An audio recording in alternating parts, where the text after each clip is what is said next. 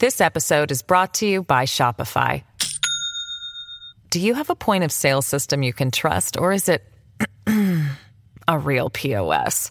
You need Shopify for retail. From accepting payments to managing inventory, Shopify POS has everything you need to sell in person.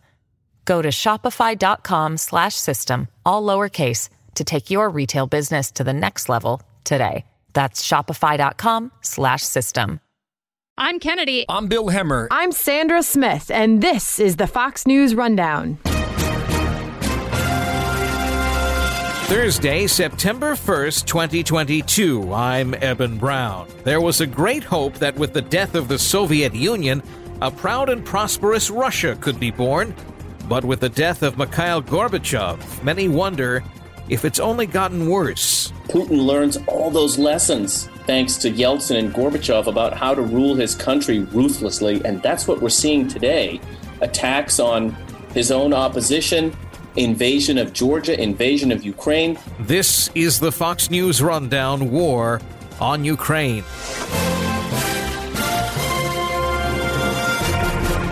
This episode is brought to you by Shopify. Do you have a point of sale system you can trust, or is it a real POS? You need Shopify for retail. From accepting payments to managing inventory, Shopify POS has everything you need to sell in person. Go to shopify.com slash system, all lowercase, to take your retail business to the next level today. That's shopify.com slash system. The Soviet Union is just a memory, and its last leader, its general secretary, was Mikhail Gorbachev, a man who could see his own nation's failings, but who pursued peace with the world, even if it meant becoming unpopular at home. I think he's an extraordinarily important historical figure. Dan Hoffman was a CIA station chief who worked in Russia, and he's now a Fox News contributor. He tells us more about what went wrong after the fall of the USSR and how a nation with a once bright star like Gorbachev is now under the rule of the very system he sought to eradicate. The fact that he was born in the Soviet Union and still was able to show some measure of intellectual honesty and admit and expose uh, both the failures of their command economy as well as the corruption of their political process that's a that's a pretty extraordinary thing for for someone who grew up in that autocracy. Imagine that happening today in in Kim Jong Un's North Korea or in Iran uh, or in Russia today or in China. It's it's just uh, extraordinarily rare. Uh, you know so I, I, you know I met him in the 90s and and found him to be uh, absolutely fascinating. We we had you know a few minutes of sidebar conversation in Russian, and I think he's got two legacies, as you as you alluded to. The, the, there's one in the West, you know, where he um, kind of dialed down the last days there of the Soviet evil empire and avoided nuclear catastrophe. He really um, the main, I think. Uh, the, the, most important thing that he did was not to resort to violence to keep the Soviet empire uh, together. He repeatedly refused uh, when he had opportunities to um, to counter popular demonstrations in the Baltics and in Eastern Europe with violence. He didn't do it, and and you know so that's that was his decision to make, and that wound down the Cold War when he did it. And the West, I think holds him in the highest regard. Remember, he won a Nobel Nobel Peace Prize in 1990, and then but his legacy in Russia uh, is much more complicated for the KGB, uh, which launched an unsuccessful coup against him. And remember, Vladimir Putin was part of that KGB, and, and Putin has said, as you you know you, you highlighted, that the collapse of the Soviet Union was the greatest geopolitical catastrophe of the 20th century. I mean, really, you couldn't come up with one that was worse. Like I can, I could come up with a lot more things that are worse than that. In fact, that's not a catastrophe for us. It's a great, you know, positive development. But, but, uh, but for, for, for the intelligence services, you know, this was a this was a blow to them and a lesson learned that you cannot allow democracy and respect for human rights uh, and, and you you know into into your society that you seek to control, or else you're going to lose it. And that was a lesson that we saw that, that China took hold very, very early on. Remember how they suppressed the Tiananmen Square uprising Um, the Chinese learned that you've got to be ruthless about dealing with your own people, and so that's kind of you know the dual legacies I think that we see from from Gorbachev. Um, but at the end of the day, he failed in his primary mission, which was to reform the Soviet Union and keep it together. It just wasn't possible, and uh, and I think um, you know we can remember him for for the positives and perhaps for his almost willful, naive approach to to directing the affairs of of the Soviet state. Uh, but honestly, I think we also have to consider his legacy in light of those uh, with whom he engaged in the West, particularly uh, Prime Minister Margaret Thatcher, who early on, the earliest of all, said we could do business with him. And then President Reagan, remember Reagan saying, you know, tear down the wall, Mr. Gorbachev, at the Brandenburg Gate. Uh, we had, you know, incredible arms control agreements that President Reagan's team negotiated. And then President George Herbert Walker Bush, who was there and, and skillfully uh, managed, you know, the end of the Soviet Union. So uh, it's a fascinating period, um, and it's it's a fascinating story. And uh, and it, you know, he lived to 91. When I was a college kid, he was appointed general secretary, and we all thought, well, there's the guy we're going to be seeing for the next 40 years. Right. boy, were we wrong. um, let's let's compare his accomplishments to what has become of Russia today uh, because the the surveillance state still exists, the corruption still exists. Uh, it never truly went away. There were so I, I remember when the Soviet Union fell, there was just such high hopes that we were going to find out of out of those ashes uh, a true Eastern world counterpart to the United States, that it wouldn't be perfect, but it would have the ability to better itself, that it would have ideals as its goals. That never came to fruition. Um, people might blame Boris Yeltsin more than they would blame uh, uh, Mikhail Gorbachev, but we ended up with Vladimir Putin, who really, through anyone's uh, lenses, uh, is a, a brutal, brutal man and a brutal, brutal. Uh, I, I, we don't even want to say leader; we want to say dictator, and and it's obviously led into this uh, this ongoing war, which is now six months plus in the making. But but how did we get from the end of Gorbachev to where we are now? From again, from the from your assessment.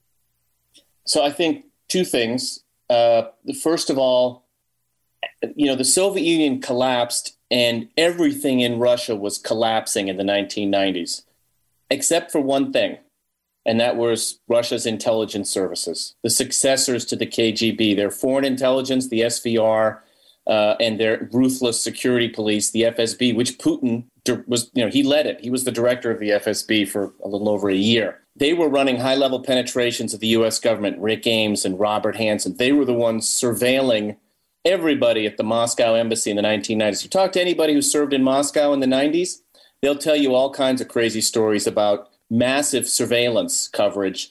And so that was business as usual. There was no change there.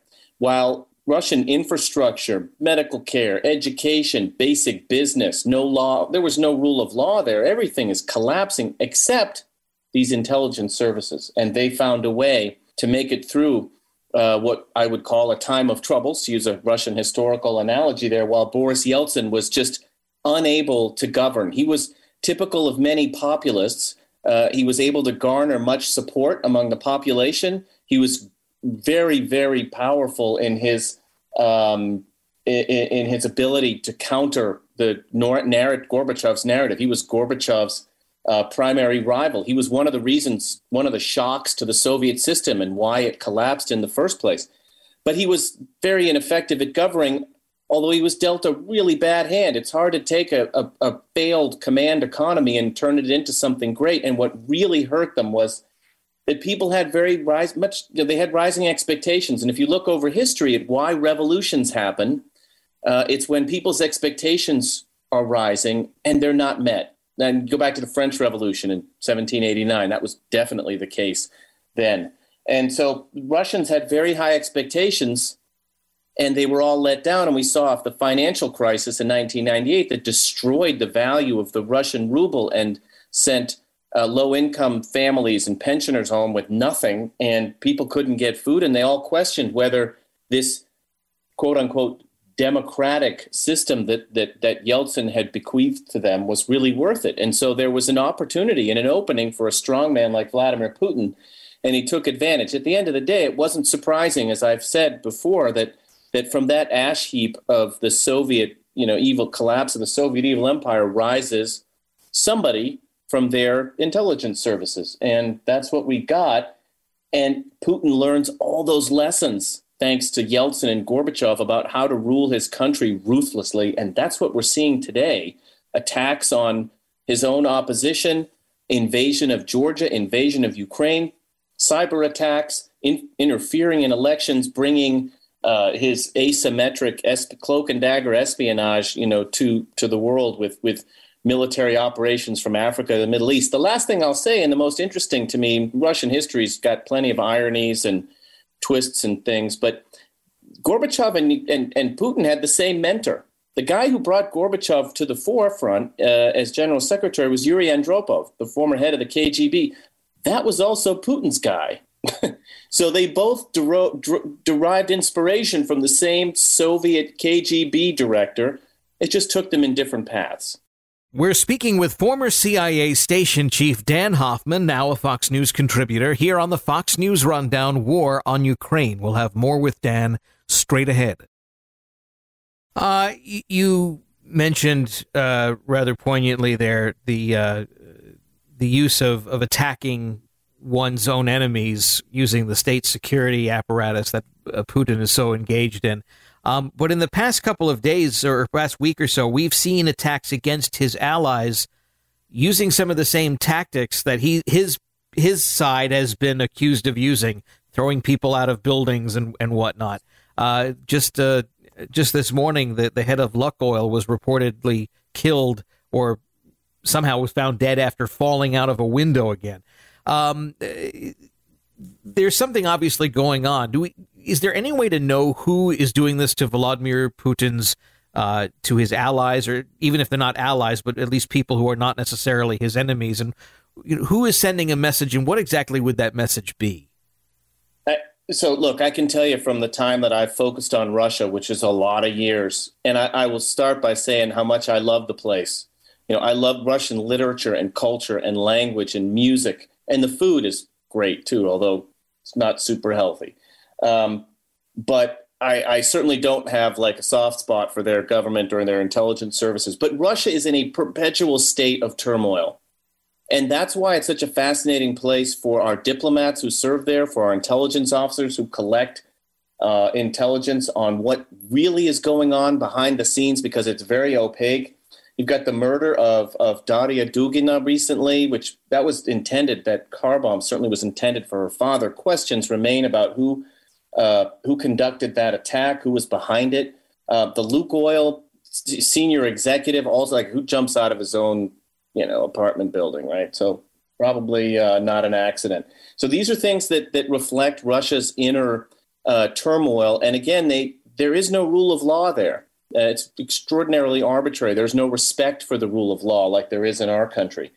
Um, and they, they that was drilled into them. You know, during the Soviet uh, days, they they the Russian citizens learned a great deal of disrespect. You know, for their own government uh, and disrespect for the rule of law. It was um, just not uh, you know not not something that they could rely on. So it, it, it really highlights the importance of of us here in the West just tracking closely what's going on in Russia, and it requires intelligence collection to do it right. Dan Hoffman, former CIA chief of staff and a Fox News contributor, thank you once again for joining us on the Fox News Rundown War on Ukraine. Thanks. You've been listening to the Fox News Rundown. Rundown. Stay up to date by subscribing to this podcast at foxnewspodcasts.com. And for up to the minute news, go to foxnews.com.